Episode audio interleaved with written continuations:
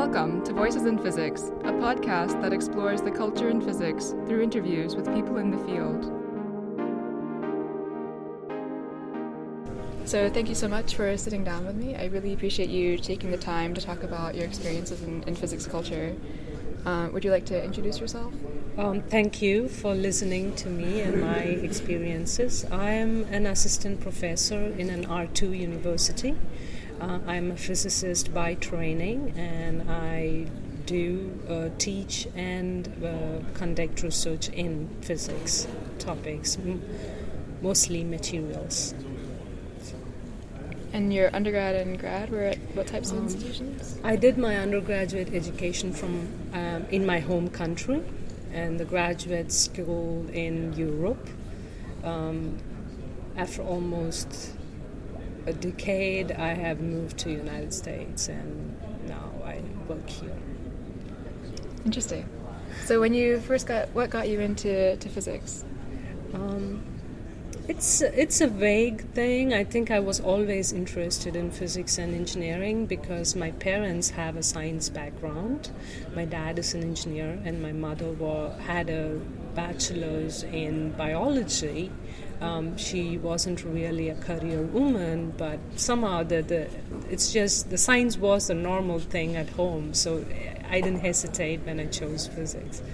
It didn't sound like a very odd choice, actually. And why physics over biology or engineering or anything else? I was just always fascinated by physics, and I would say it was the hardest of the trio physics, chemistry, and biology. The other two, I found it less challenging as a school kid, and somehow, therefore, it was like, okay, I need to tackle physics, I'm doing physics. I was good at it, but among the three, that felt more challenging or stimulating mentally. And uh, did you have any role models, either people that you saw as scientists, apart, from your parents, or, or as physicists? I come from a culture where education has high importance, not necessarily for women and minorities, but in general, education has high importance. Um, no, I did not have role models in my family or the closest surrounding for what I'm doing now. There are no researchers or even not many professors in the family. Um, I'm probably the second generation to get a university degree uh, in my family. And what about in pop culture? Did you see anybody? Mm, no.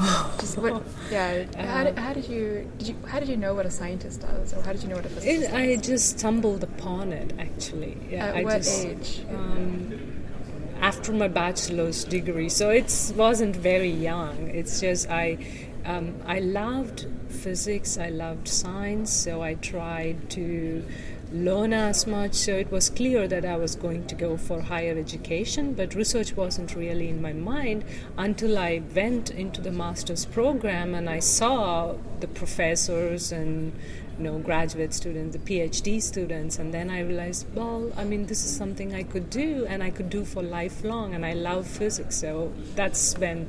So I wasn't really very young. I was 19 or 20.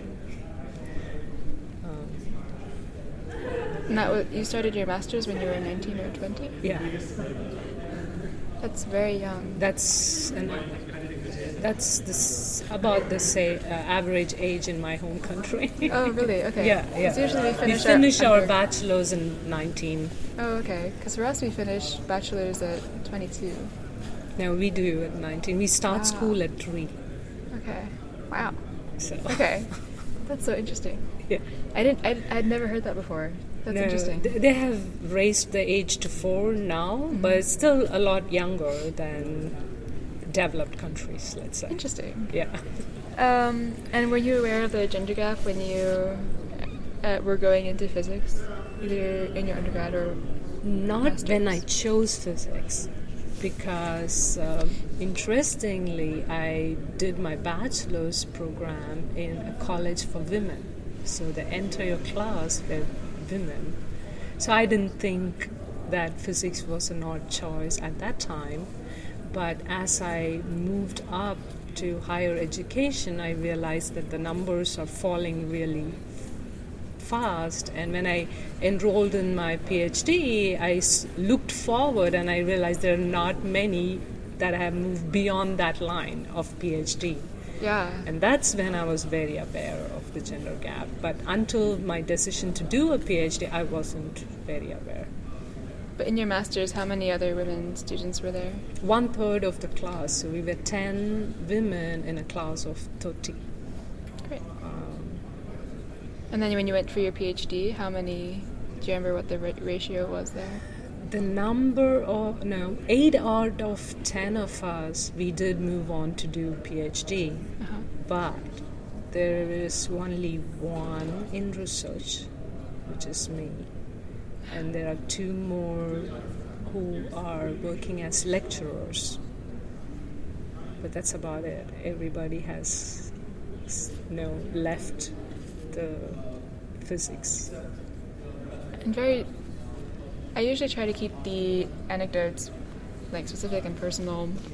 But do you have a general idea of the kinds of factors that led these women to leave? Family. Okay, so start, starting families. Yes. Uh, as soon as the decision to move in with a long term partner or starting a family comes up, it's typically women who compromise and uh, decide to step down, step back, however we want to see it, and uh, you know, do that. And that has been a major decision maker. I see. Yeah. Um, may I ask, do you have a family? Um, I'm divorced. So Okay. I, I do have a partner, but Uh-huh. I mean, I don't have any hesitation in saying that my career did play a huge role in the failure of the marriage. So you. That is the reality, and I definitely would accept that. And I can tell you exactly for the same reason. yeah. Yeah. So Yeah. Can you explain what, if you Um, feel comfortable? Yeah, um, we married very early in the relationship, two years into the relationship, and we did 10 years of long distance marriage. In different Wow, very countries, different time. continents. It didn't look weird or sound bad at that point, but when we actually then realized that there is a big difference in the career success or the way we have grown up to be a person in that 10 years, we couldn't relate to each other anymore. So eventually, when we you know, started living under one roof, we realized that we are not at all compatible. And um, I think for women, this is a very, and I have heard it from many of my senior women colleagues too, your career success affects personal relationships a lot. Just to be super clear, when you say there's a difference in career success, I assume that means that your career was doing better than his? Better, yes. And what did that? What? What exactly was? How was that measured? What it's it's mean? human psychology and that's where the gender gap or gender differences or what the society expects us to be comes into play because men are expected there is a lot of pressure on them so i'm not projecting them in a negative way but that's how the society is functioning right mm-hmm. now they have a lot of pressure to be the more dominant one the breadwinner no, the no, and the women are typically expected to, to be in a little bit inferior or submissive role in a partnership. I mean, there are thousands of partnerships that are not like this, but this is like on average the general expectation. And so when when a woman is doing really well in a career like research or so, it's very intimidating for men, and it doesn't make them feel good about themselves, and that does create a lot of psychological yeah, barriers. It- yeah. They no longer can connect to the person. Right. I'm sorry that happened. Uh, it's truth. we learn it. we learn it. yeah, and you're not the first person to have said that. No, it, it, it yeah. happens.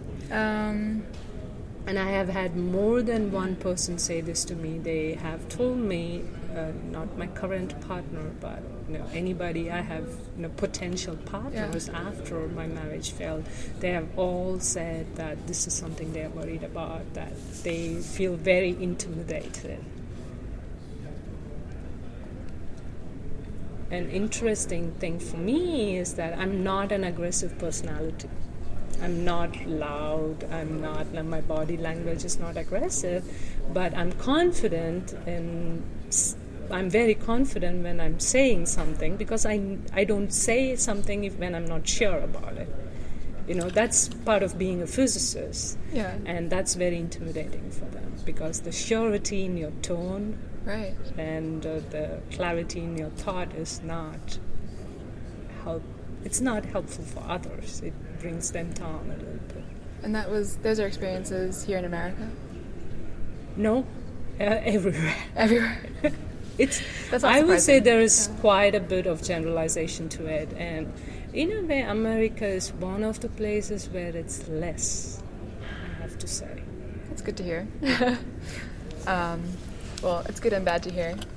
Um, and did you talk to anyone about it? So when your when your marriage was when you two were moving apart from one another, was there people you could talk to about how this had come about because of your career success? Yes. And who were these people? And from different parts of my life, like senior women colleagues, uh, I have talked to senior male advisors, colleagues, and uh, family members who are not in science.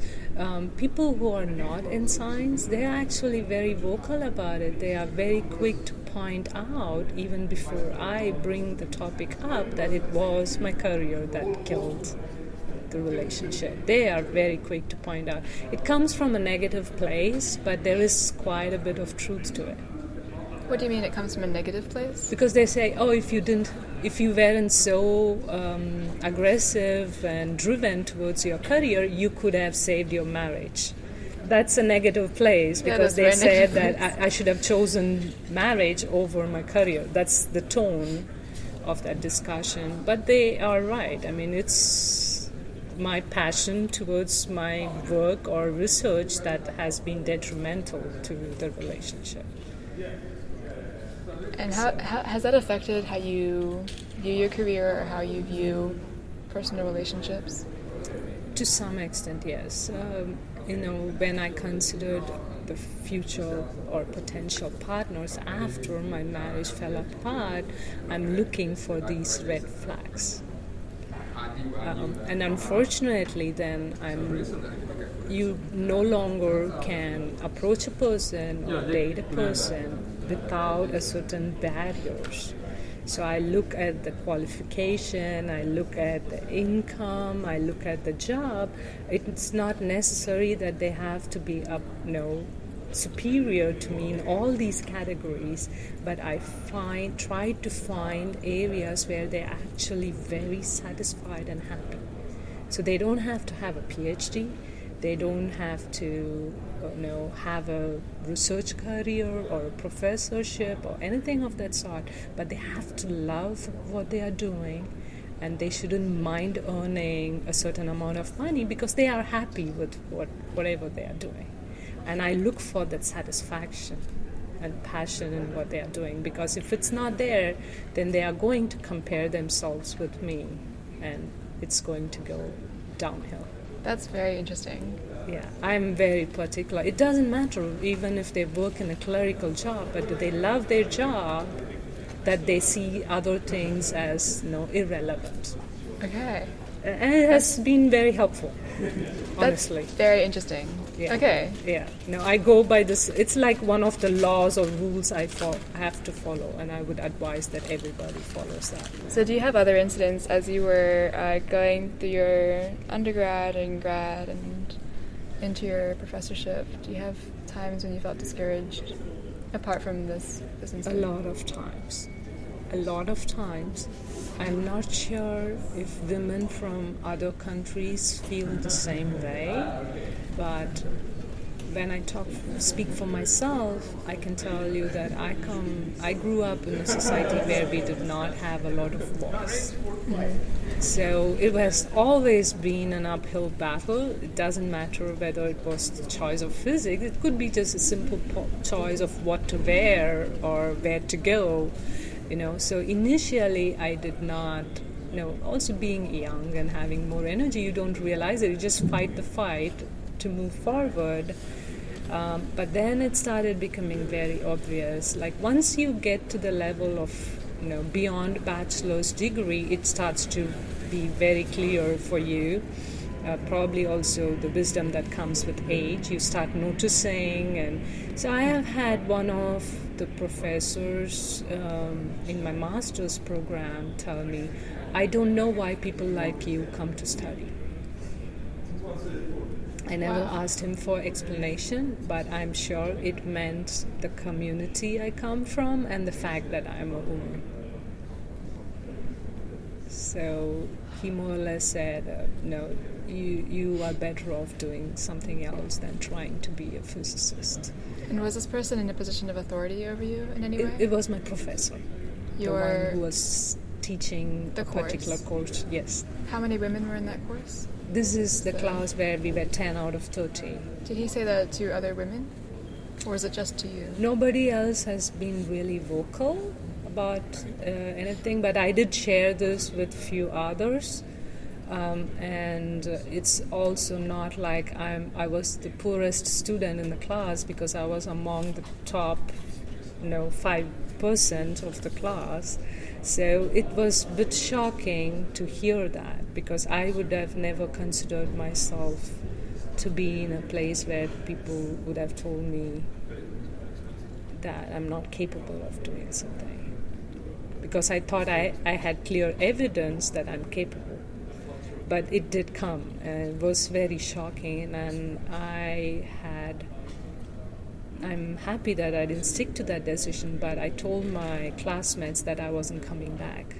This was end of the sem- first semester, and I packed my bags uh, and left for the semester break, telling people that I'm not coming back.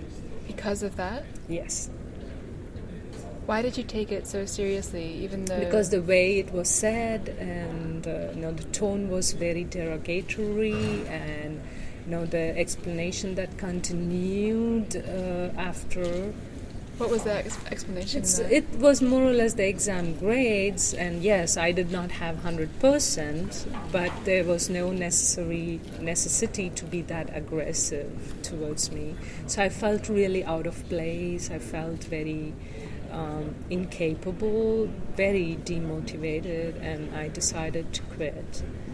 And I came back because I realized that I wasn't really as bad as he projected myself to be. And what made you have that realization? Just the display of the exam results. Like in United States, the grades are protected. No other student is allowed to see the grades of the classmates. But uh, the country I come from, we t- typically all the grades are tabulated and the ranking is made in the class, you know, 1 to 30, and it's di- displayed on the notice board. And then when I realized my ranking is in the top five, I had no reason to quit. Yeah. But when I talked to the professor before this announcement on the notice board was made, he made it appear like I was the 30th person in the class. Yeah, so he said this derogatory ex- thing to you, and you just assumed that you were the worst. Yes. Because he hadn't said it to anyone Because else. that's how he said it, the way you know, he said it so rudely, and he's like, like it's almost talking about a piece of dirt. So it made me feel like I probably was in the wrong place. I see. And this was in Europe? No, this was in my home country. Home country but okay. once I moved to Europe, it was um, not anything direct, but it's typically a judgment based on the gender or nationality. Um, so it's harder to convince people that you're capable. It's harder to convince people that you're good doing good in what you're doing, And then discouragement comes in cultural aspects. Like people start asking you oh you're are you from this and this place? So do you know how to use our toilets do you know how to behave this way do you know how to use a spoon and knife and fork things like that and that can be discouraging and very intimidating for some people i i don't Right. um, get back off in a way from those things, but a lot of people, you know, they will feel very out of place and leave. So that has been constantly there, in at least in the first few years. Once I could establish myself, then I had a support system.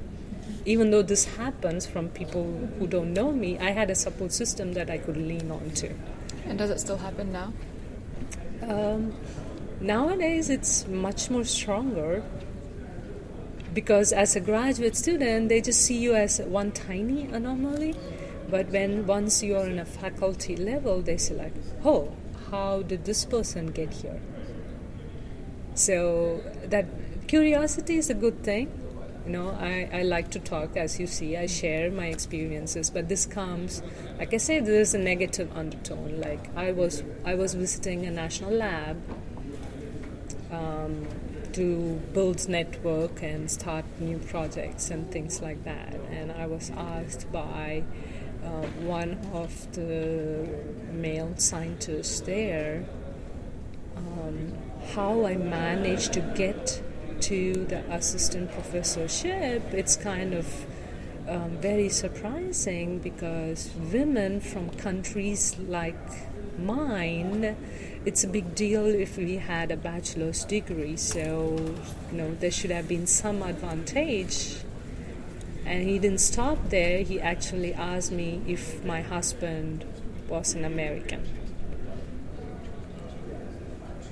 Did he think that you were in America and had gotten some sort of visa status because your husband was American? Yeah, they sort of the- kind of more or less thought like, okay, no, somebody should have put you in the place where you are because it's not easy to get there. And it would have been your husband. Yeah, and I have had three instances in the three years as assistant professor where I meet people from other universities or institutions and they don't ask me what my research is or what I do for work, but they more ask me, Are you married? Do you really have a family? Who's your husband? Is your husband from the same country as yours or is he American? And what does that affect on you? How do you how do you take that? I, I see this as something that could be very discouraging and demotivating because uh, nobody is actually looking at your work, at your research, but they are just curious about how you ended up. But this curiosity comes from a place where they think it's, you know, highly improbable, but somehow it has happened. You know, that troubles me a little bit. You know, if you're just curious because you find me interesting and ask me questions, that's a different thing. Right. But here there is a very clear undertone, which is like, oh wow, we wouldn't think you would make it here, but how come you have made it here? So, For me, that would be particularly aggravating given the reason why your marriage fell apart. Particularly given that. yeah. And this was all happening around the same time. So it's very, di- so I have several nights thought about leaving because it's a lot easier to quit and take up something that's easier. I have a four year old. You know, it would have been more time. So you start thinking, you know, why am I fighting this futile fight?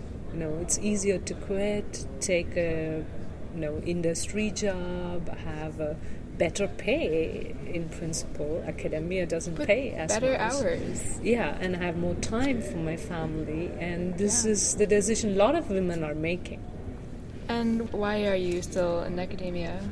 I don't know, I'm, I'm just addicted to physics, I think. I have not been able to quit. But I have been a fighter. Like I said, I come from a culture where we are strongly discouraged from all these.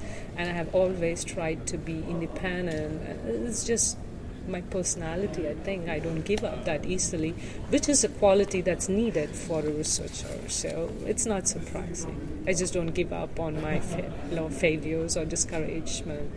I have to keep trying till I succeed. So. When was the last time someone said one of these comments to you?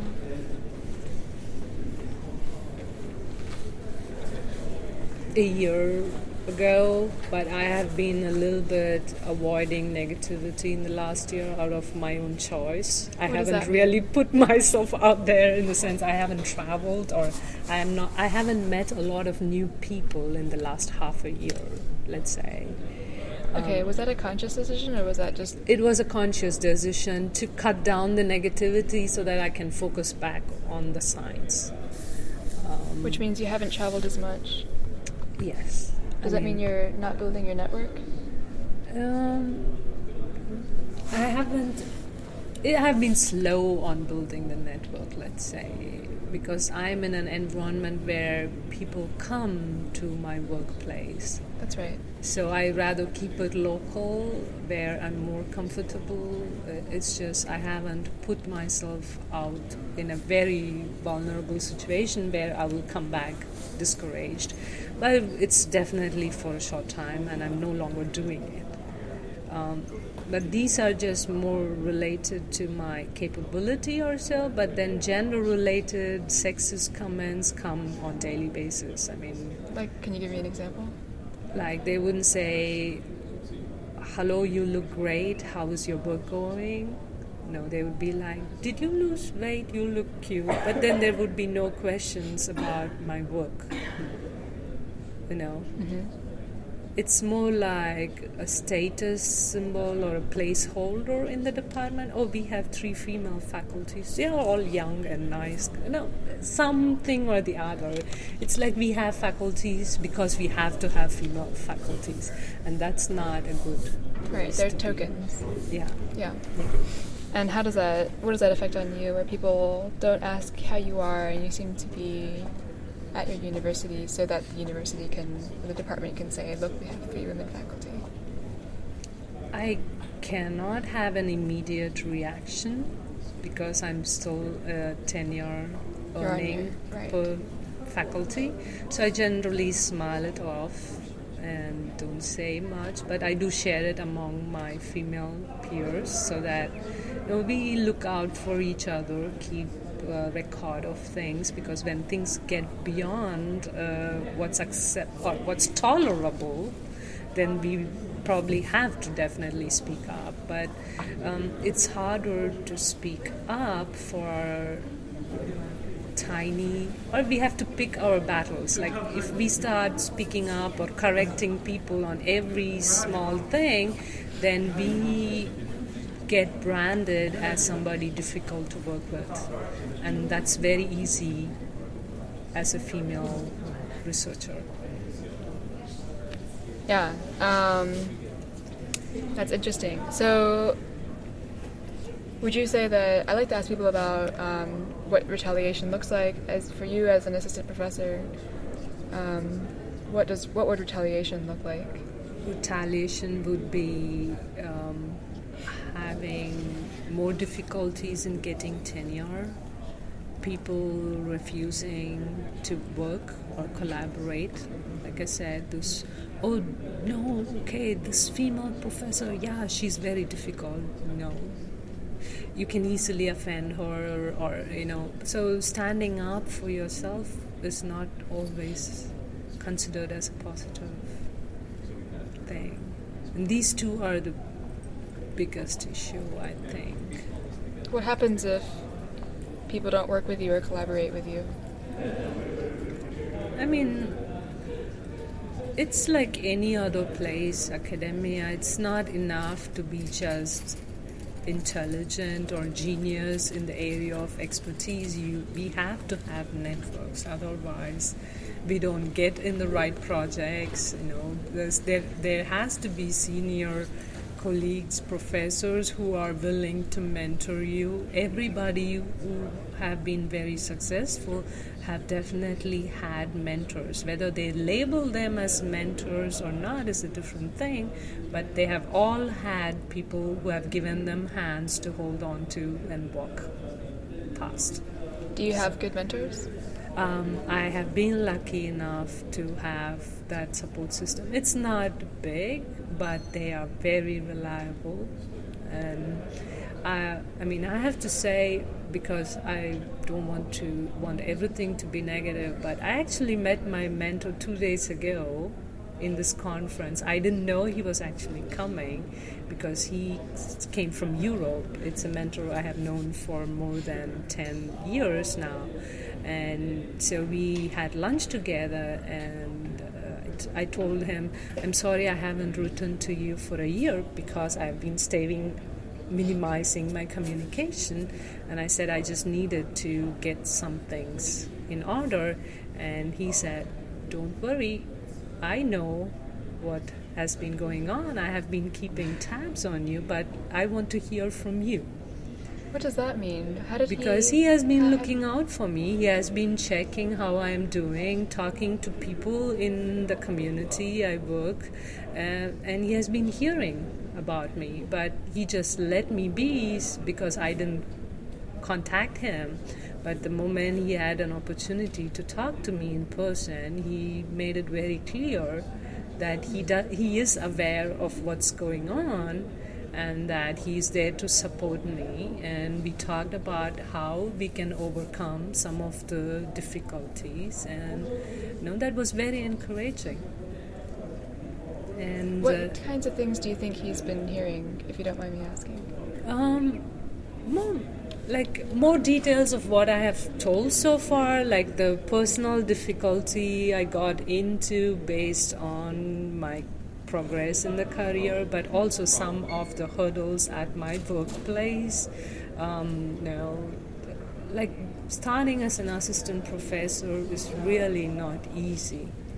Um, there's so much that goes into it that's not always taught in the graduate level or postgraduate level, like handling grants. And the university is a highly political place too, and you don't know how to maneuver all those things. And you know, you, you kind of know stumble upon help and support and find.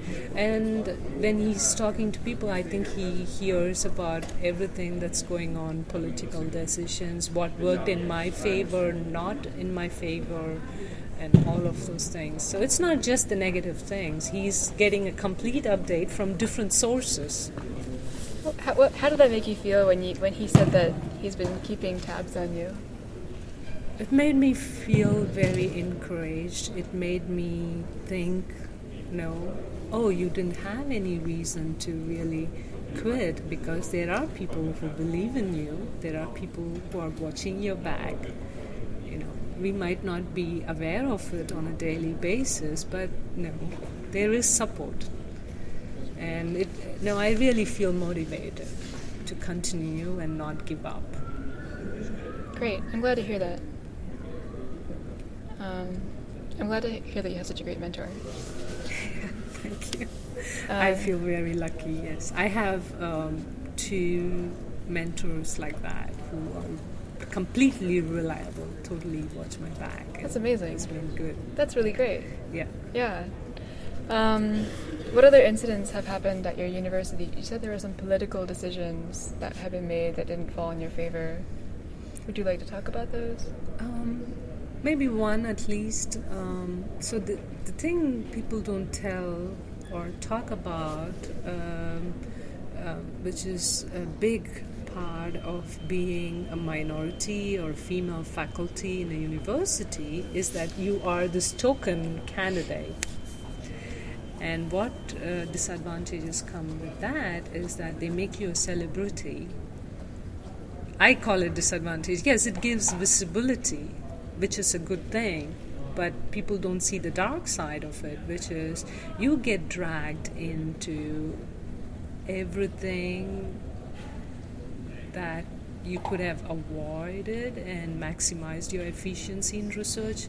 You get put on committees, you're dragged into multiple grants as co-PIs just because they want to have a minority representation. You know, not because your expertise is necessary for that project, but because they want a minority representation um, so that the funding agency likes the grant proposal more. And you know, as a young faculty, you need one needs to learn to recognize where you want to say yes, where you want to say no, and to say no in a way that's not detrimental for future projects. And uh, ev- ev- everything. This is this is not easy. It is not easy, and I, I think we lose a lot of. I, I see like if a junior professor uh, if it's a male professor, then they do work with a lot of constraints. I see it like maybe three or four shackles or chains on you. It's still constrained, but maybe you can find a way to get rid of them. But if you have like 10 or 15 on you, you probably will give up halfway through getting them out, you know. Um, it's. Um, yeah that's how I feel like because you get dragged into multiple projects. You, you know, they call you when it's press meet, you know, president's chat room or this and that. You're everywhere where it's all visible.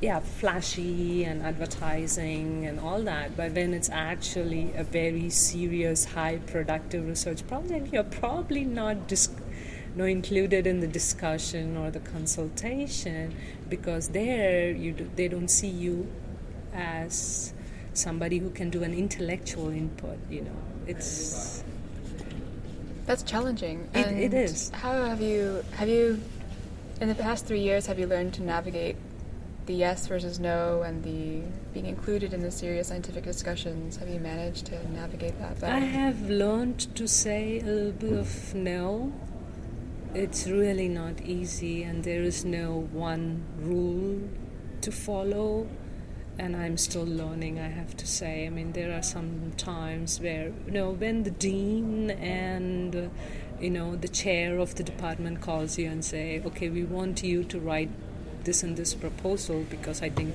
you would be the best candidate, it's easier to bring money or whatever, it's hard to say no. Right, and it's the dean in the chair. Yeah, especially if it's in the beginning stages of your career, you, you really don't want to say no for yeah. that. So yeah, that has been my situation. The incidents I have mentioned a few to you now already. Uh-huh. Um, the, most of the incidents come in variations of the same thing. You know, they comment about your appearance or the clothes. It's okay as long as they can move forward and talk about the science, but that doesn't happen. I have had uh, people treat me almost like a child or a high school student uh, because they have this prejudice in mind, like, no, I'm not good enough, but that just simply comes from the place that I'm a minority. Mm-hmm. There is no other reason for that yeah. belief or uh, judgment.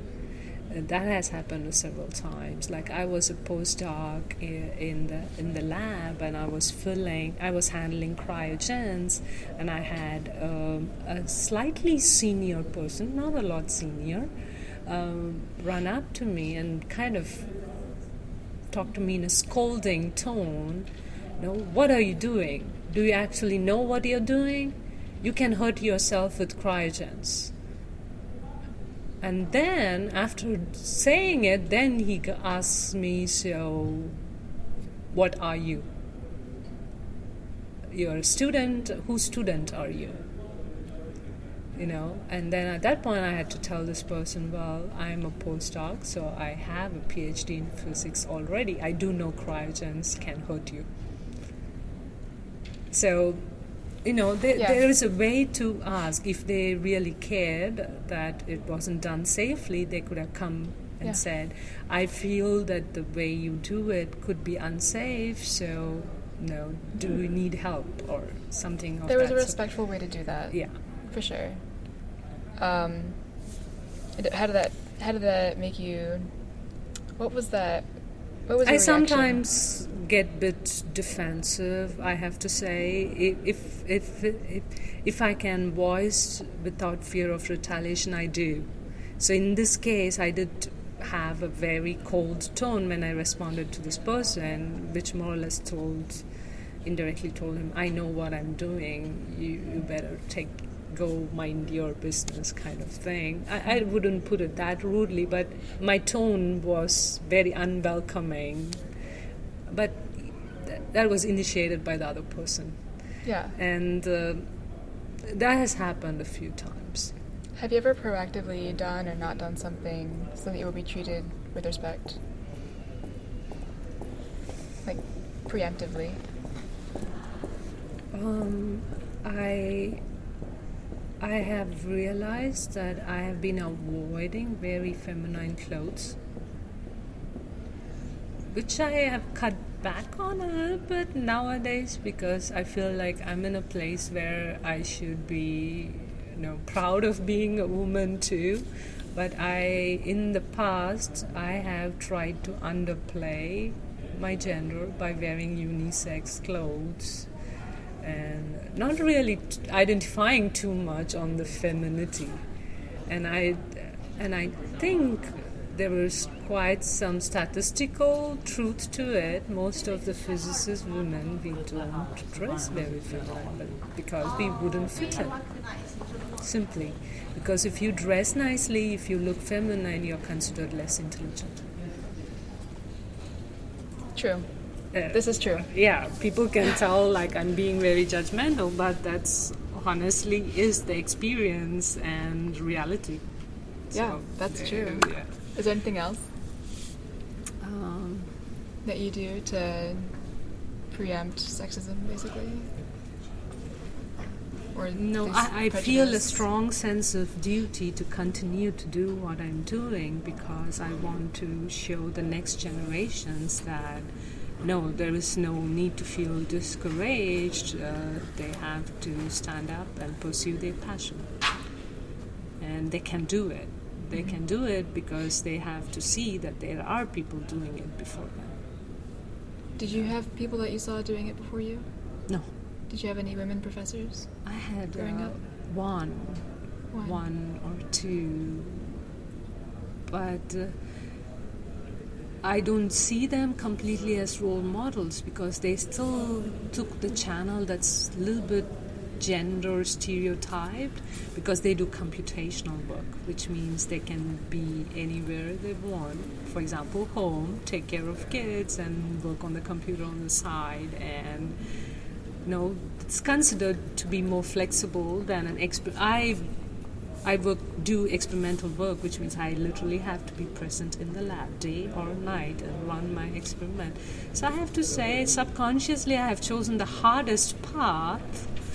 But that's what I like. I mean, like I told you, I chose physics because it was the most challenging among the three. So I think I somehow tend to do that. Okay, that's Um, funny. But I feel like I have a duty to the younger generations to show them that you know they have to strive harder to set examples for next generations and you know be successful themselves. I mean, I believe everybody we have to push ourselves to be a better person. If we cannot grow, then we are not human anymore.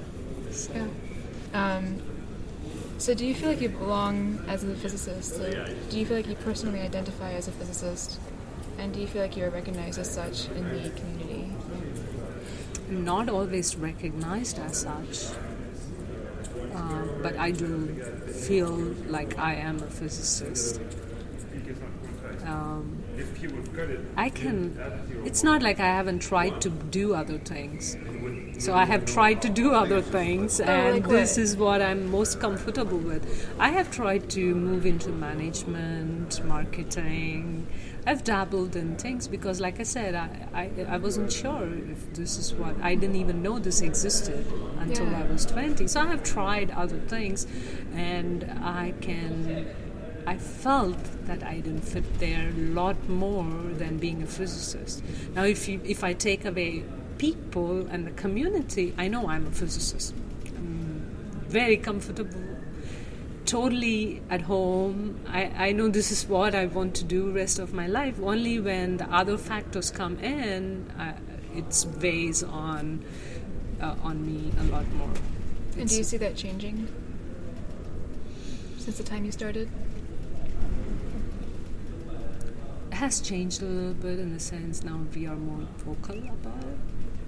So acknowledgement is path to cure or change.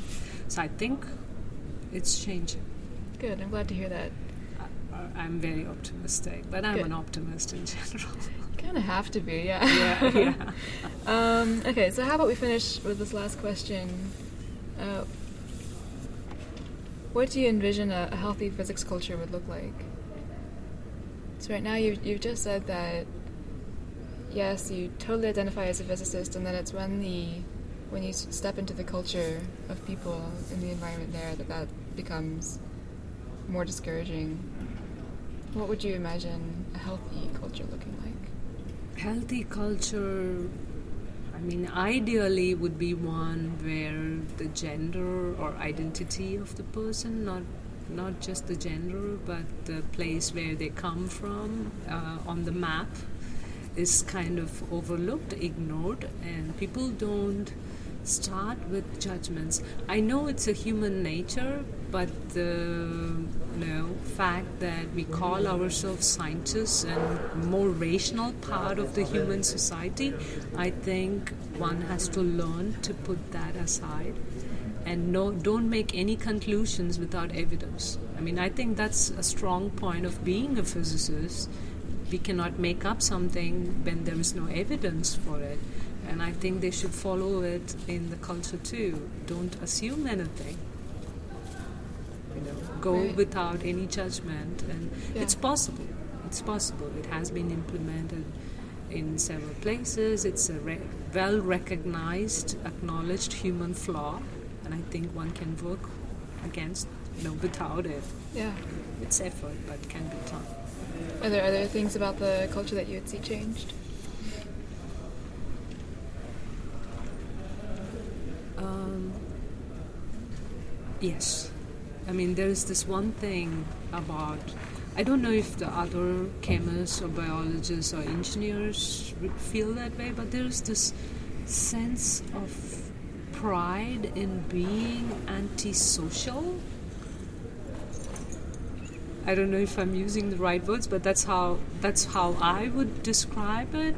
Like one cannot be rude, unethical, or arrogant towards others and say, "Well, I'm like that because I'm a scientist," or you know, "I'm not a people person," or something like that. Um, I know physicists tend to lean a lot towards the Asperger's um, spectrum, but that's not an excuse when we can actually acknowledge it. You know, it's a matter of training. You know, like like parents told you, you know, say please. No, you are not allowed to be rude to other people. I mean, that's something that can be learned. There is no pride in being antisocial. Or at least rude. yeah. Yeah, like saying, "Oh, I don't say hello because it doesn't strike my mind. I'm thinking about other things." No, we don't think about physics hundred percent of the time. So, Yeah, we can afford to say hello. All right. Well, thank you so much for spending time. This is a busy conference, so I appreciate you, Thank you. finding almost an hour to sit down and record this. I really, really appreciate it. thank you. I hope it's useful. Thank you. Me too. Thank you for listening. If you'd like to reach out about the project, please send an email to voicesinphysicspodcast at gmail.com.